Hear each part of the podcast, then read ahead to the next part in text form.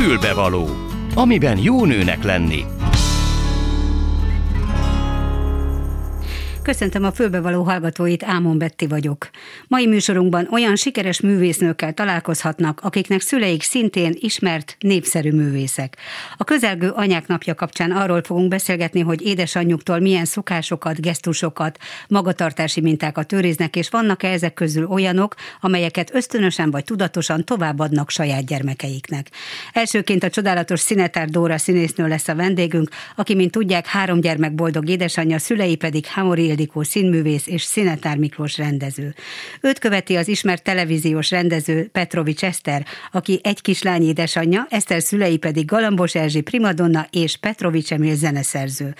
A félkettes hírek után Danics Dóra énekesnővel hallgathatnak beszélgetést, akinek Bak Szilvia humorista az édesanyja.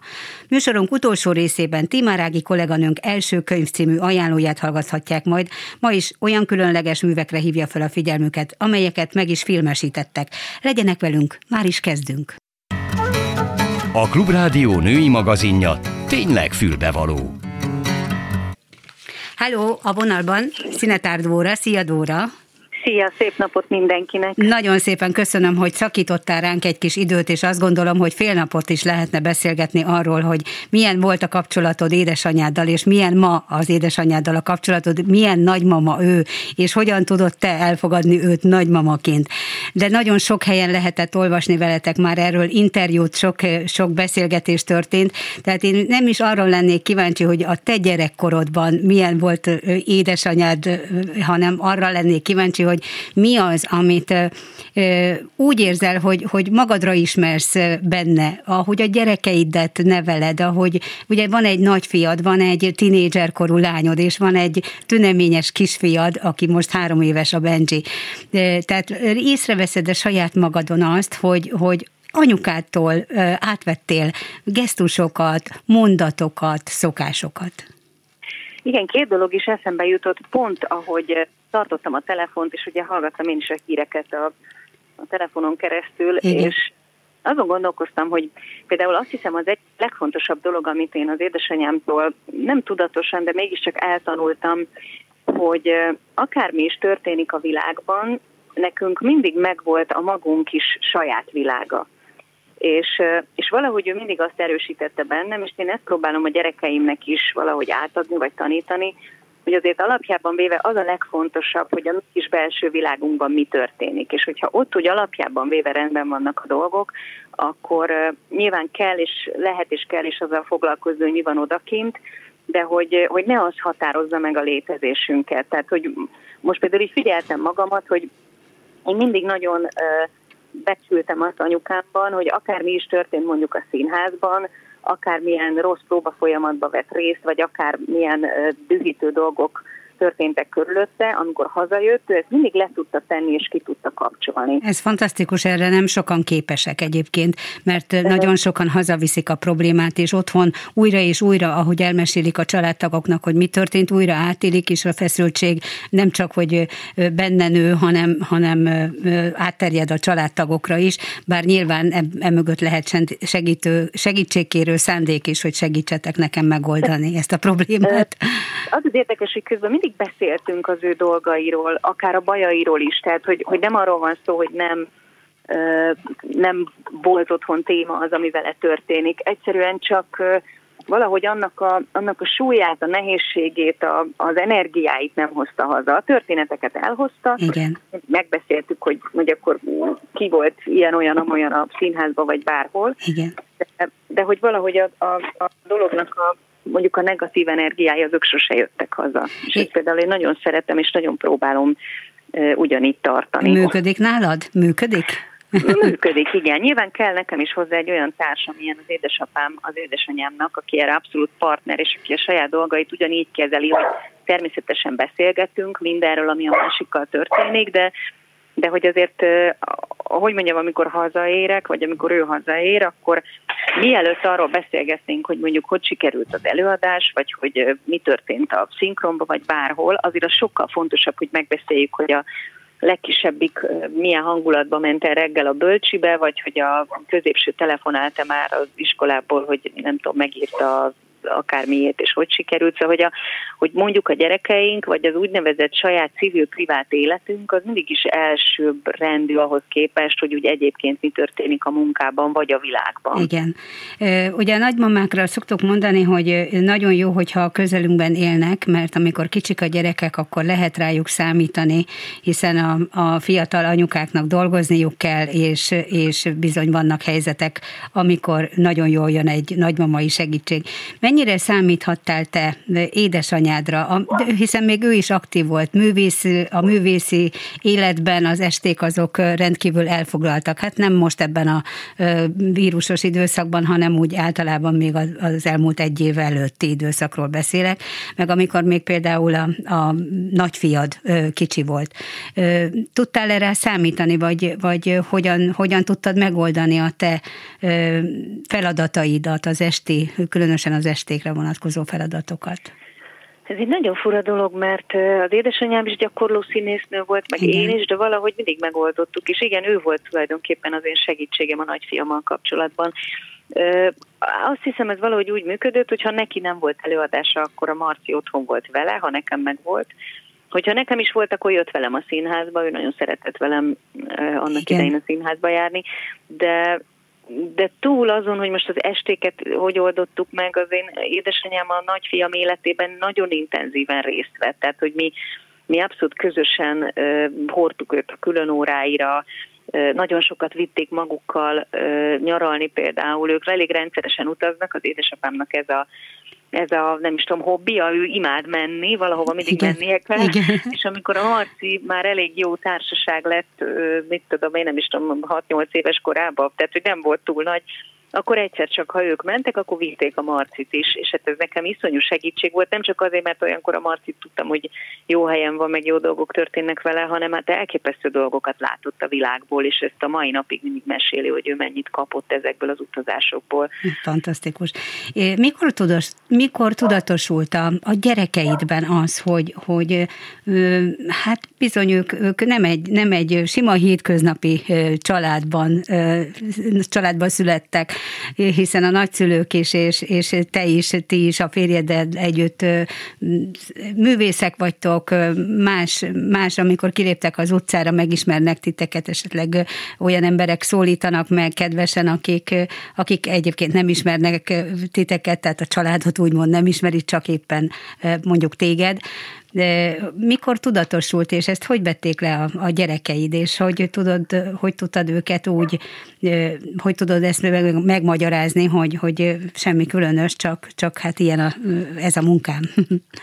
Nem tudom, az az igazság, hogy nem tudom neked megmondani, hogy mitől, mikor tudatosult bennük, mert hogy ugye beleszületett ebbe mind a három. Tehát Igen. igazából nem, nem volt ez ilyen nagy felismerés egyiknél, és hát a legkisebb még ugye ezt nem realizált, hogy ez hogy működik, igen. három évével, de, Igen. de hát a, a másik kettő, ő, ő valahogy úgy, ebbe úgy bele, beleszületett és belenőtt.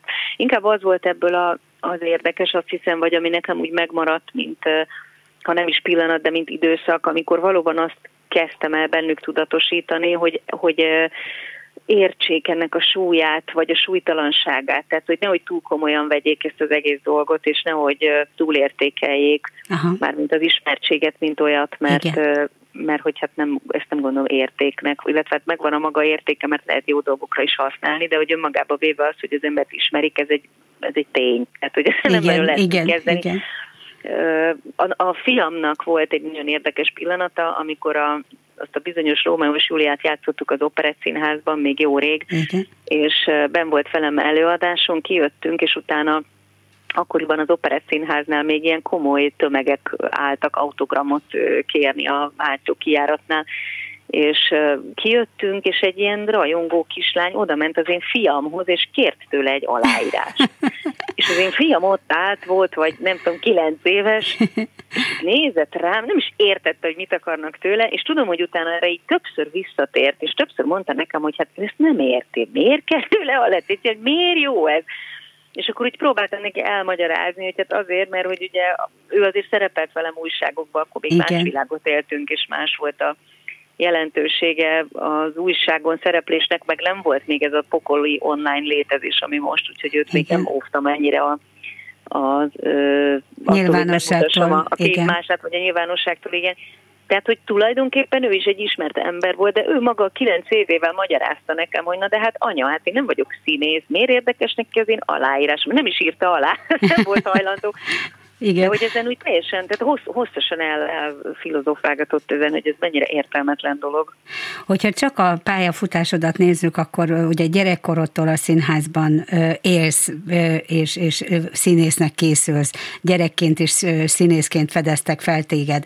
És, és hogy látod a saját gyerekeiden, hogy követik-e ezt az utat? Például a nagyfiadról, azért Marci most már 25 évesről már Igen hát a tudni kell, egyáltalán hogy nem. Ő nem. Ő egyáltalán nem. Mondjuk tűzelvassal távol is tartottuk ettől a szakmától. Igen? Illetve hát én úgy voltam vele, mindig elmondtam neki, hogy ha, ha bármi ilyesmi érdekli, akkor boldogan, csak előtte legyen valami tisztességes foglalkozása. Ebből se megélni nem lehet, se adott esetben boldognak lenni tényleg nem. Tehát, hogy én mindenkinek ezt mondom, én nagyon rossz alany vagyok, jönnek hozzám időnként szülők, hogy a a kislányom, a kisfiam olyan ügyesen mond verset, úgy szereti a, nem tudom én, nagyon szereti az ilyen színházat, olyan, hogy egy színész akar lenni, hát én adjak neki tanácsot. Igen.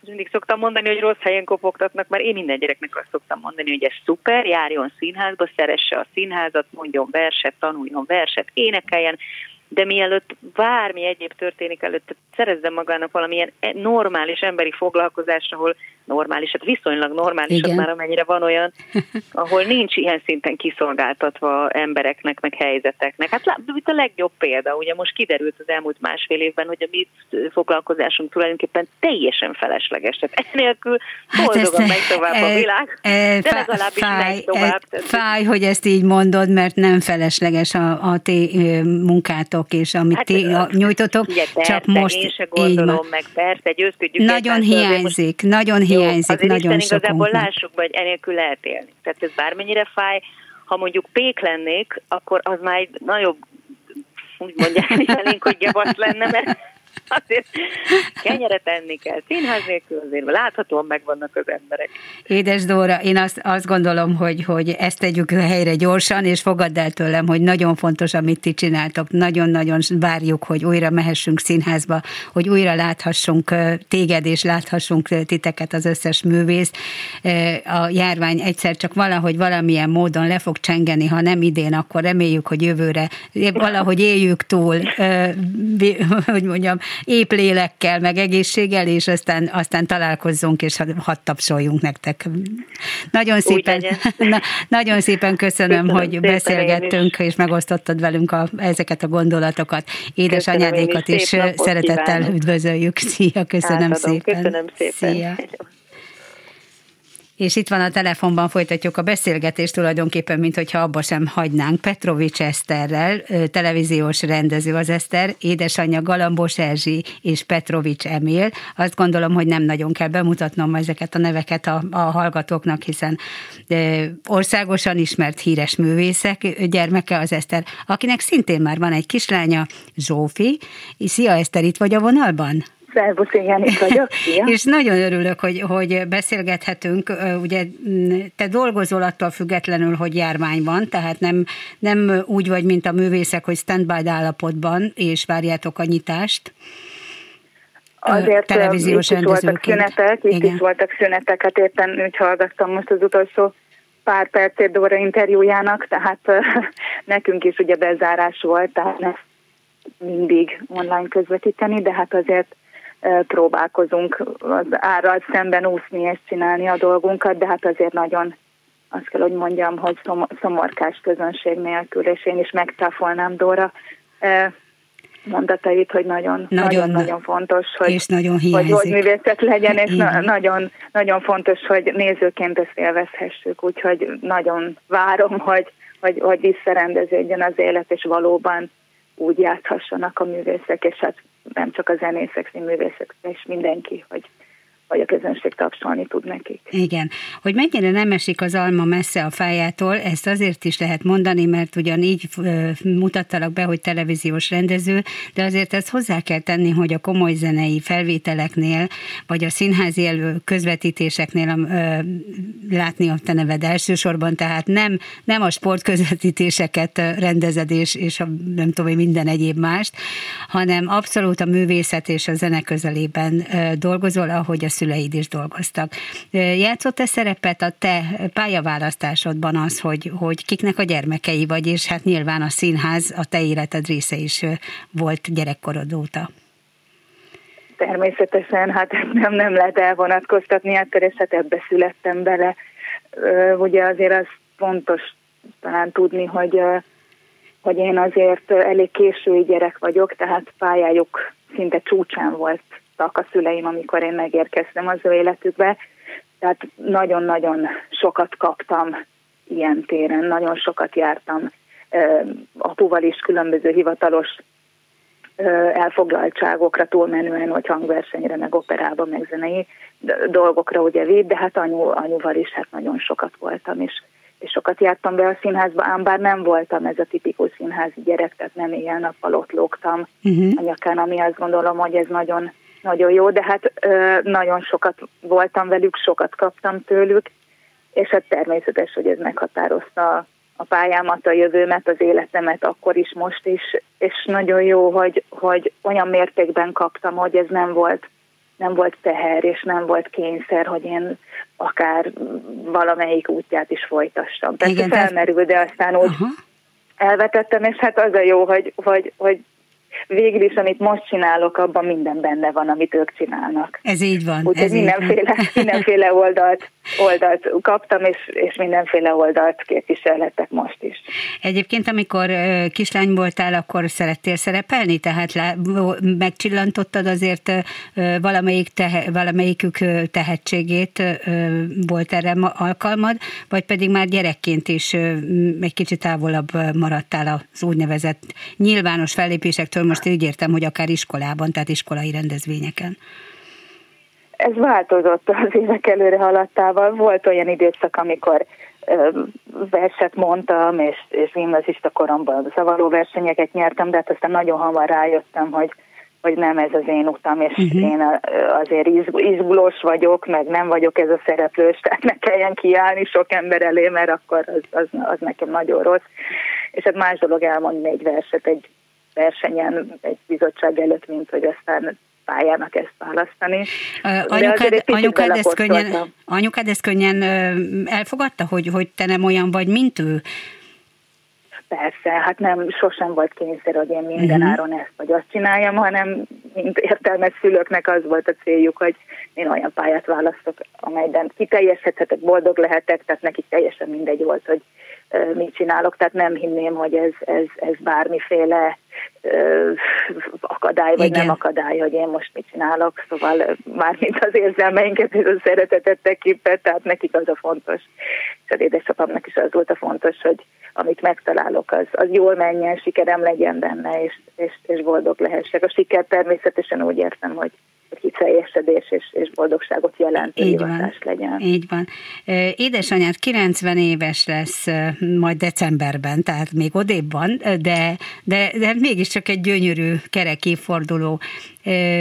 Tudom, hogy nagyon jó a kapcsolatotok. Milyen nagymama a Galambos Erzsi?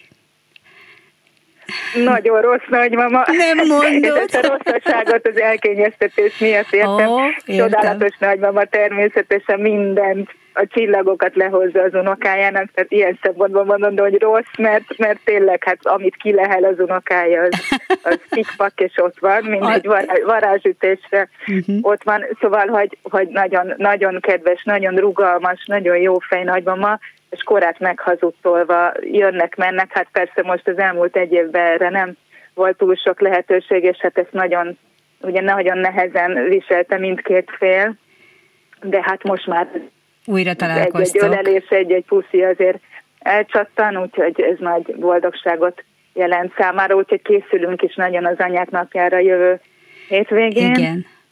Így szabad, szabad téren remélem, hogy szép idő lesz, és akkor azért lehet, lehet ölelgetni és fuszilgatni egymást egy kicsit maszk nélkül.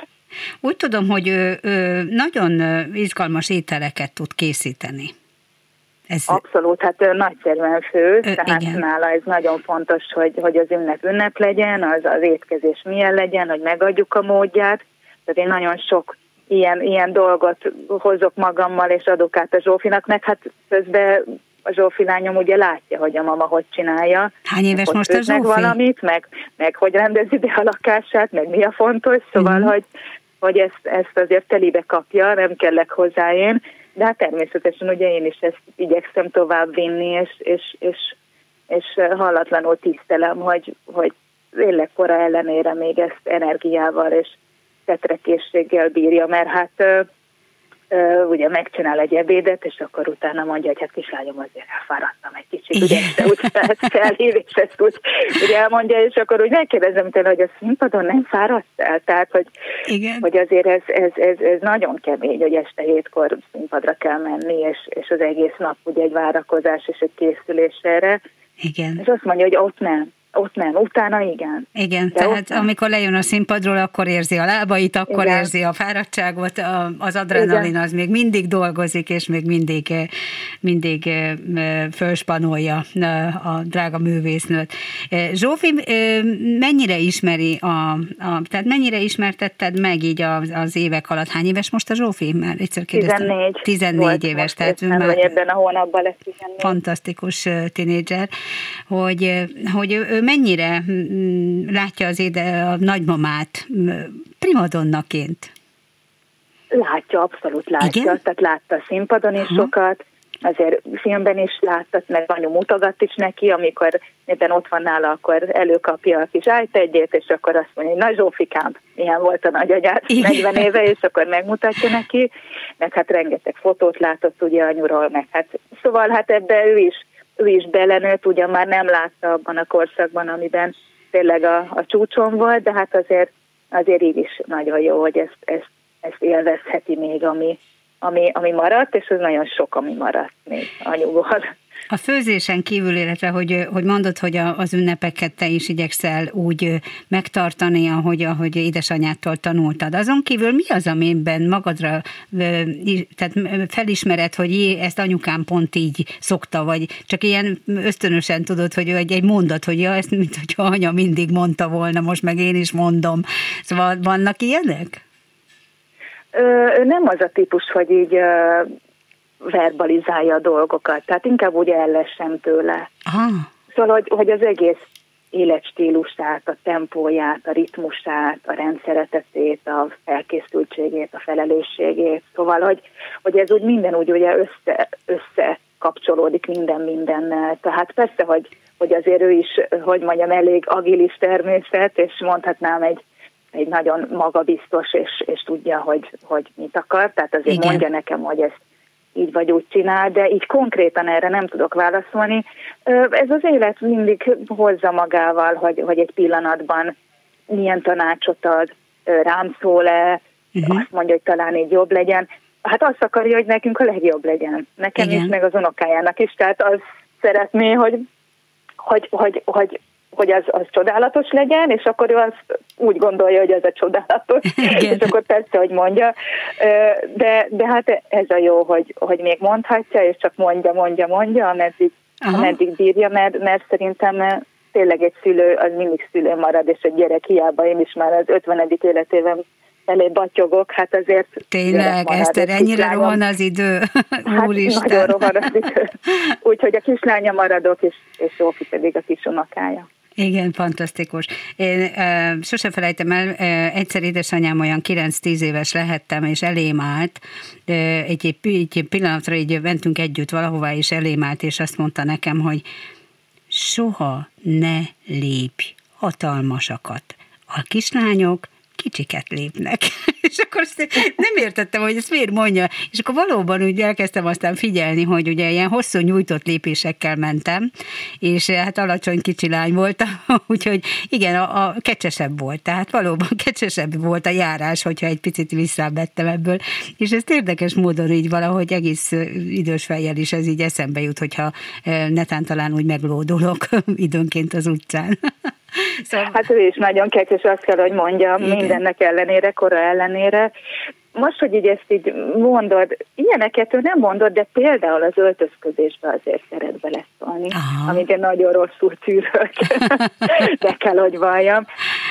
Mindig tudom, hogy, hogy azért igaza van, mert nagyon jó ízlése van, gyönyörűen teremti meg a saját környezetét is, a lakását, amiben lakik, és hát remekül öltözködik, sokkal fiatalosabban öltözködik, mint én, tehát ezért kapom mindig a fejmosási kislányomat olyan öregesen öltözöd, vegyél már föl valami igen, igen. úgyhogy ezt, ezt így ezt így megkapjuk Zsófival együtt, és hát természetesen boldogan rendelnek mindenféle, most, most ez a legújabb, hogy internetről vásárol nekünk, és rendel nekünk, és mindenféle, és akkor odaadja, ami a fele nem jó, de egyetlen ez van, hogy van egy ilyen jó Csodálatos. játék, hogy, hogy öltöztet minket, és apukám mondta, ez az is azért nem már tudni, hogy ők évtizedekkel ezelőtt, hát már lassan 40 éve ugye elváltak, Igen. és, és hát sokáig ugye nem is volt túl jó a viszony, de mindig apukám mondta, hogy hallgass anyádra, tud öltözködni, mm-hmm. bízzál benne. Bízzál benne. Úgyhogy bármi történhetett, ezt azért mindig elismered többek között sok pozitív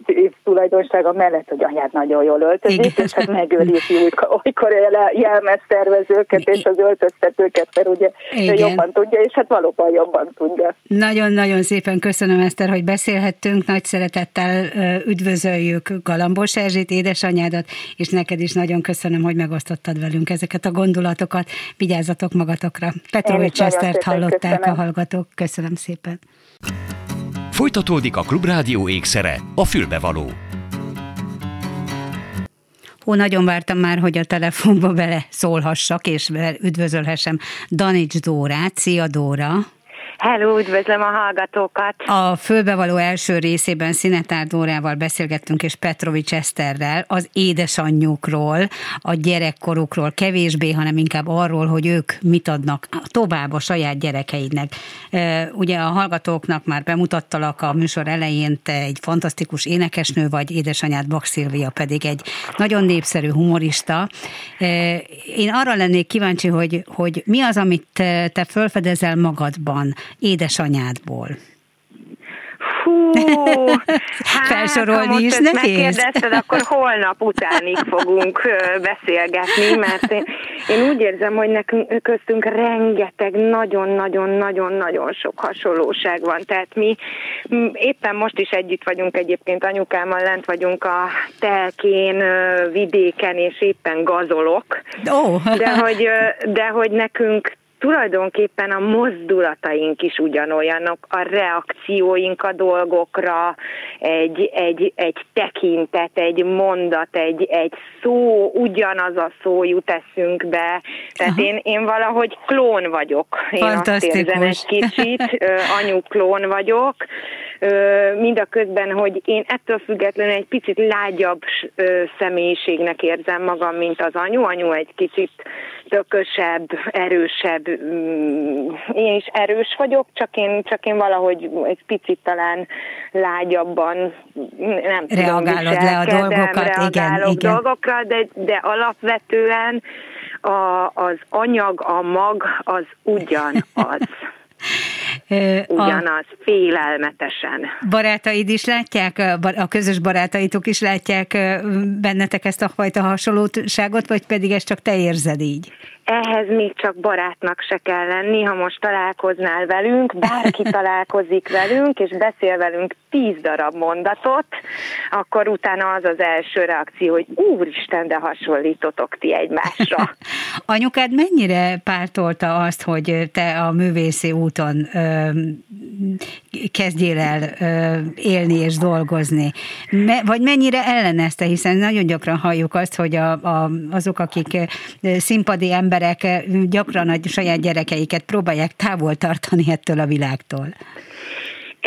Ez megtörtént az anyu esetében is. is, nálunk is megtörtént, de körülbelül annyi volt, hogy jaj, fiam, jaj, te is, biztos, jó, hát akkor jó, akkor csináld. És onnan, tehát, hogy amikor már tényleg látta és érezte rajtam, hogy tényleg ez az utam, és erre akarok menni, akkor viszont onnantól kezdve abszolút százszerzalékig mellettem áll a mai napig is. abban mennyire szól bele, hogy, hogy, hogy a zenei stílusok is nagyon változatosak. Mennyire segített ő téged abban, hogy, hogy megtaláld azt az utat, azt a hangot, ami a tiéd? Hiszen nem csak a, az énektanárokon múlik az, hogy, hogy milyen zenéket szeretünk meg, milyen zenei világot érzünk magunkhoz közel, és mi az, ami jól áll nekünk.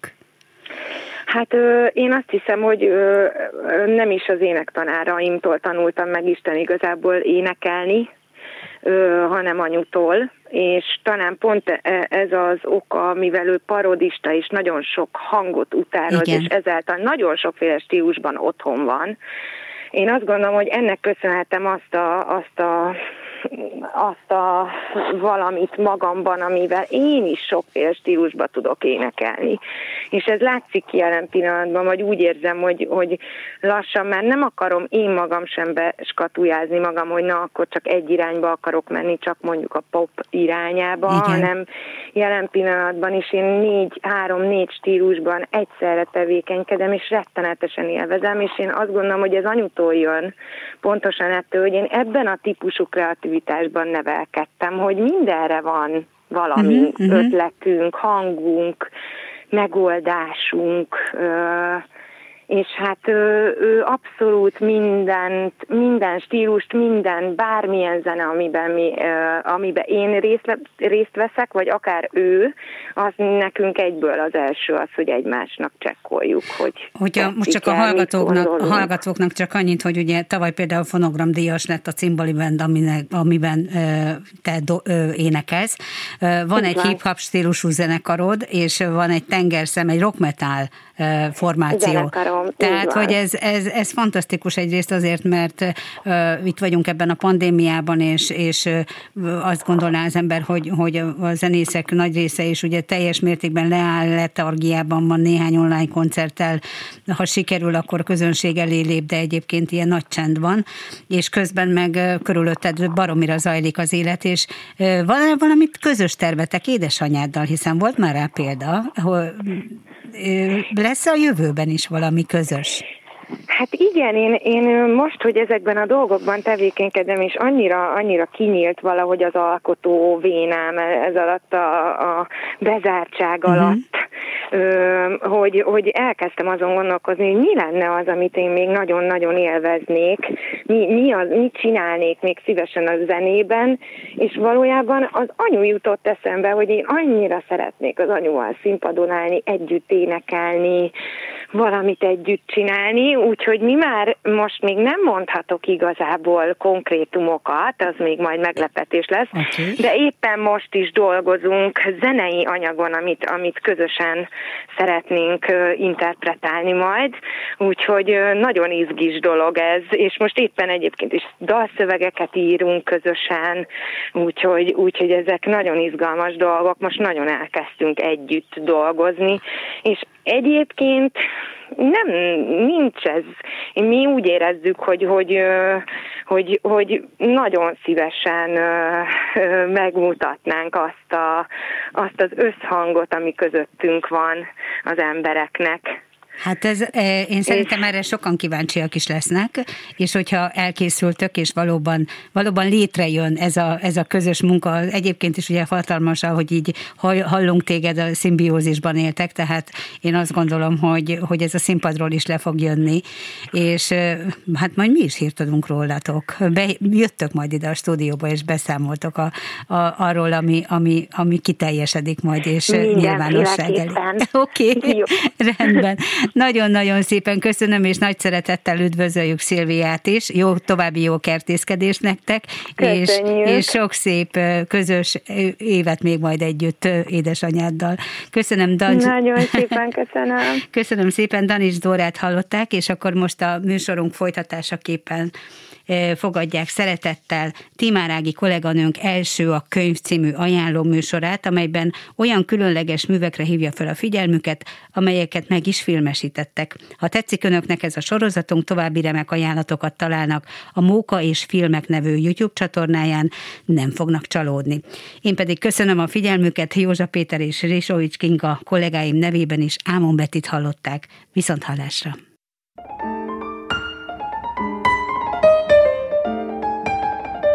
Első a könyv.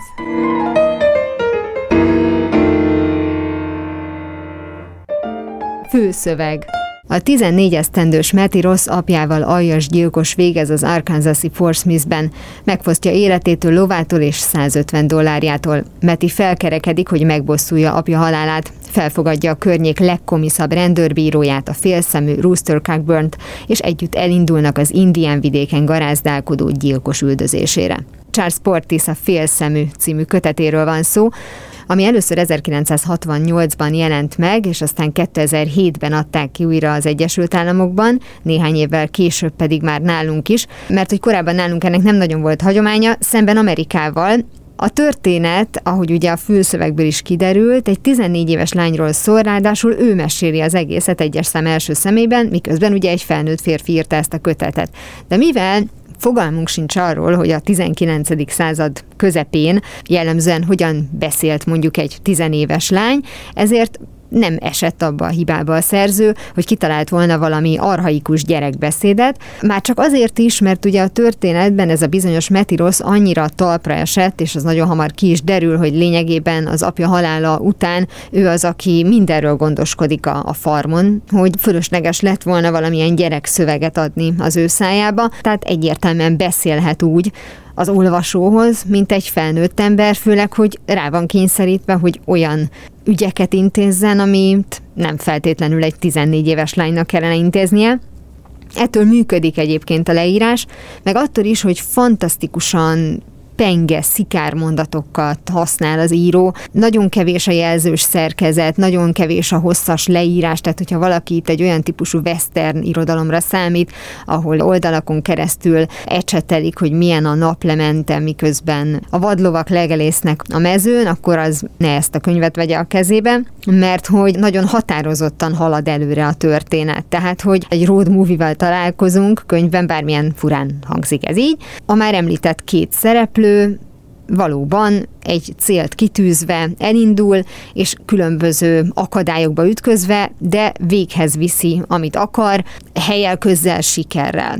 És az a fura az egészben, hogy miközben nyilván megvannak a drámai csúcspontok. Az esetek többségében inkább csak ez a lány leírja a mindennapjait. Persze ez egy teljesen rendhagyó helyzet, amelyben éppen van, de ettől még ő a mindennapos problémáit írja le, hogy nagy rá a kabát, hogy a fogadó, ahol megszállt, az egyébként mennyire barátságtalan. Tehát amit egyébként különben is észrevesz maga körül, tehát olyan, mint hogy a Charles Portis élt volna abban a korban, vagy legalábbis mi mostani fejjel olvasóként feltétlenül ezt érezzük. A könyvből 2010-ben forgattak filmet a Coen testvérek, ami azért nagyon izgalmas, mert aki ismeri a Coen testvérek munkásságát, az pontosan tudja, hogy van egy nagyon jellegzetes látásmódjuk, igyekeznek az abszurditás világában mozogni, néha egészen groteszkek a, a filmek, de hát egyértelműen felismerhető a stílusuk. Nagyon ritkán van az, ha mondjuk amolyan bérmunkát vállalva lemondanak erről a stílusról, mint például mondjuk a Kémek hídja című film esetében, ahol átadták Steven Spielbergnek a terepet azzal, hogy egy tökéletes forgatókönyvet bocsátottak a rendelkezésére, és abból még ő sem tudott valamiféle túlcsöpögő hollywoodi filmet készíteni, hanem egy nagyon, egy nagyon jól sikerült mozi lett az.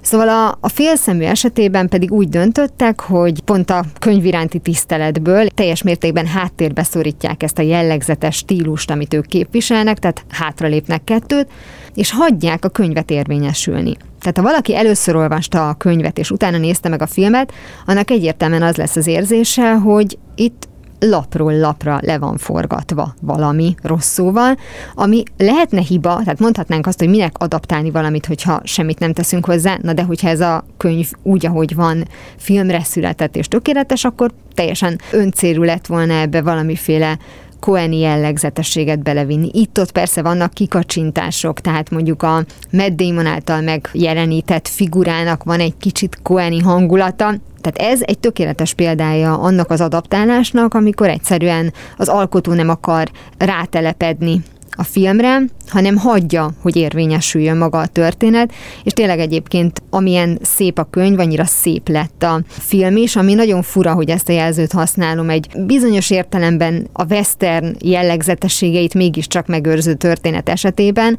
ahol nagyon kevés az érzelmi szál, vagy nagyon ritkán mutatkozik meg, de pontosan attól működik, mert amikor megmutatkozik, akkor viszont nagyon-nagyon erős. És egy érdekes adalék, egy évvel a könyv megjelenése után, vagyis 1969-ben már el is készült az első filmes adaptáció, a Félszemű Sheriff címmel, John Wayne-nel a főszerepben. És annyira megtetszett a nézőknek a figura, hogy 1975-ben már a mozikba is került a folytatás Cockburn a Békebíró címmel, amely cselekményében már persze nem a regényen alapult, csupán a főhős karakterét vitte tovább. Főszöveg amikor először találkoztak, Claire 6 éves volt, és Harry 30. Amikor összeházasodtak, Claire 22, és Harry még mindig 30. Harry idő eltolódási rendellenességgel született, genetikai órája a legváratlanabb pillanatokban visszaáll, és még abban a másodpercben eltűnik. Ilyenkor elmúlt és eljövendő élete érzelmi csomópontjain találja magát mesztelenül, védtelenül. Sohasem tudja, mikor történik meg újra, sohasem tudja, hol köt ki legközelebb. Audrey Niffenegger az Időutazó felesége című kötete mondható egy bizonyos szempontból nagyon klasszikus, romantikus történetnek, bizonyos szempontból meg a legkevésbé sem klasszikusnak, hiszen az időutazás és a romantika az legfeljebb érintőlegesen szokott találkozni, mind az irodalomban, mind pedig a filmeken. Itt mégis egy ilyen tökéletes elegyel találkozunk. Ugye itt a két említett szereplő, Claire és Harry, elmeséli ezt a történetet párhuzamosan, tehát mind a ketten egyes szem első személyben jelennek meg a történetben, és szép lassan kibomlik a kettejüknek a története, ami abból a szempontból valóban klasszikus, hogy van két ember, aki egymásba szeret, és pont. Abból a szempontból meg semmiképpen nem, hogy megkérdezi, hogy itt mennyire volt szabad akarata a két szereplőnek. A kötetnek a valódi drámaisága az az, hogy a feleség folyamatosan várakozik mert soha nem tudja, hogy a férje mikor tűnik el, mikor kerül elő, milyen állapotban, és hány évesen leginkább. Ráadásul a könyv úgy dönt, hogy ezt a várakozást a végletekig kitolja, tehát a hősnőnk az egy örök szerelemnek a megélője és egyben az elszenvedője is. Amit a könyv, hát ha nem is hibájaként, de mondjuk valamiféle hiányosságaként felrúhat neki az olvasó, hogy bár ugye a két szereplőnk külön-külön meséli ezt a történetet. Nem jelenik meg két különböző karakter. Nem látunk különbséget sem a stílusukban, sem a világnézetükben. Nagyon sok energiát fordít arra a szerző, hogy ezt az időben való ugrálást nagyon logikusan és pontosan megtartsa a történetben, és Éppen ezért az olvasó figyelmét is elkerülhetik ezek az apró hiányosságok, amelyek mondjuk a személyiségekre vonatkoznak, mert hogy ők is inkább ezt az időbeli ugrálással kapcsolatos cselekményt akarják követni. Nyilván ebből is készült film, Erik Bánával és Rachel mcadams a főszerepben. A két nézőpontú történetmesélés elmaradt, pedig egyébként lehet, hogy az egy jó irány lett volna a film számára. Ahogy az is tulajdonképpen egy nagyon hát veszélyes vagy óvatlan döntés volt, hogy mindenképpen a könyvet követve ezt a találkozást, ezt az első találkozást ábrázolja, ami ugyebár úgy néz ki, hogy egy hat éves kislány a réten játszik, ahol megjelenik egy mesztelen 30-as férfi, aki azt mondja neki, hogy azért vagyok mesztelen, mert időutazó vagyok. A kislány pedig hisz neki, hiszen mi olvasók tudjuk, hogy mi az igazság, egy hat éves kislánynak nem feltétlenül kellene. Úgyhogy nem biztos, hogy ez egy jó döntés volt, de lehet, hogy ez szándékos volt az alkotók részéről, hogy ennyi veszélyérzetet az elején rögtön felvessenek, ami aztán utalhat a későbbi állandó veszélyérzetre. Tehát megkockáztatom, hogy volt egy ilyen tudatosság bennük, hiszen a filmet, ahogy a könyvet is, körüllengi ez a folyamatos bizonytalanság érzet, az említett, ki tudja, mikor tűnik el a férfi, és kerül elő ismét, és az, hogy meddig fog ő előkerülni. Magyarán ki tudja következtetni a feleség, hogy meddig is marad vele ez a férfi. A film annyiban megengedőbb, hogy ez a bizonyos utolsó találkozó, ez nincsen időben annyira kitolva, mint a könyvben, hanem viszonylag hamar elérkezünk az utolsó találkozóhoz, és bármennyire is drámai ez a befejezés mindkettejük számára, a női főszereplőnek nyit tulajdonképpen egy új fejezetet az életében, vagy legalábbis a lehetőségét megadja, hogy új életet kezdjen, még akkor is, hogyha az életének ezen szakasza ilyen drámai módon ért véget hogyha össze kell hasonlítani, akkor mind a kettőnek megvan a pozitívuma és negatívuma. Talán a könyv az átélhetőbb drámaisággal írja le ezt a történetet, a film az nagyobb eséllyel csúszik bele a rossz értelembe vett melodrámába. Főszöveg Főhősünk a titokzatos Mr. Gatsby a társasági élet elismert alakjává válik, sikeres, körülrajongott személy, estéjeinek látványos fényűzése rejtélyes múltat takar, eltitkolt, lassanként feltáruló érzelmekkel és vágyakkal, de mire vezethet az álmok kergetése ebben az önáltató és képmutató világban. Ugye hát F. Scott Fitzgerald a Nagy Gatsby című regényéről van szó, amely 1925-ben jelent meg először, és tökéletesen ábrázolja a 20-as éveknek azt a fajta fényűző, ahogy a főszövegből is kiderült, és álságos világát, amelyben mindenki egy kicsit másnak, meg többnek akar tűnni. A történetet Nick Carraway meséli, és abszolút megmarad a mesélő szerepében, tehát ő vele lényegében nem sok minden történik, ő megfigyelője ezeknek az eseményeknek, az említett Gatsby, J. Gatsby az, akinek a történetét megismerhetjük. És ez a bizonyos álságos világ, amiről már szó volt, az, az ő személyében bontakozik ki. Mert hogy ez a nagy pompa és látvány, ez tényleg csak látvány, ami természetesen csak a könyv legvégén derül ki. Tehát az, hogy ő valójában kicsoda, vagy hogy megtudjuk-e egyáltalán, hogy kicsoda, arra a könyv végén derül fény, és nyilván ennek tükrében tudjuk azt méltatni, hogy az ő tettei azok mennyire voltak elítélhetők, elítélendők. Szintén a korszakra jellemző, amikor is ugye nagy divatja lett a pszichoanalízisnek.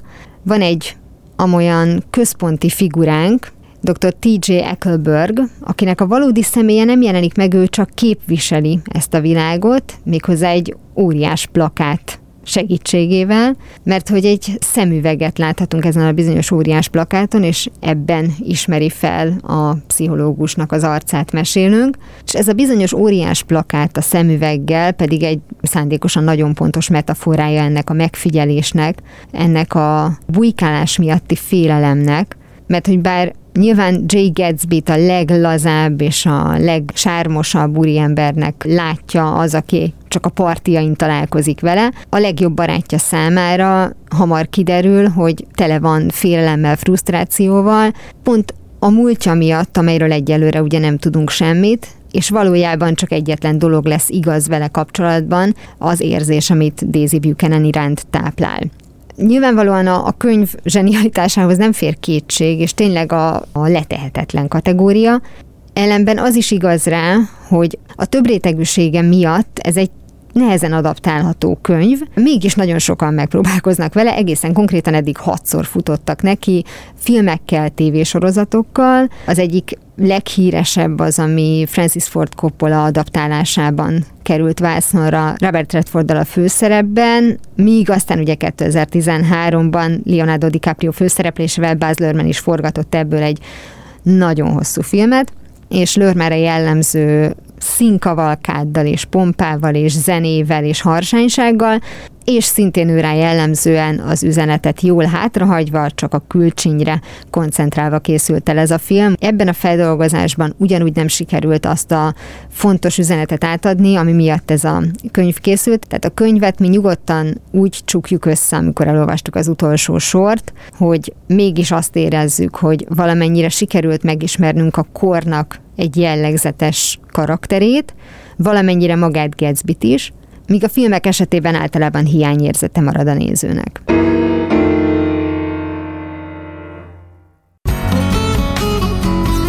A Klubrádió nem csak nőknek szóló magazinját, a fülbevalót hallották.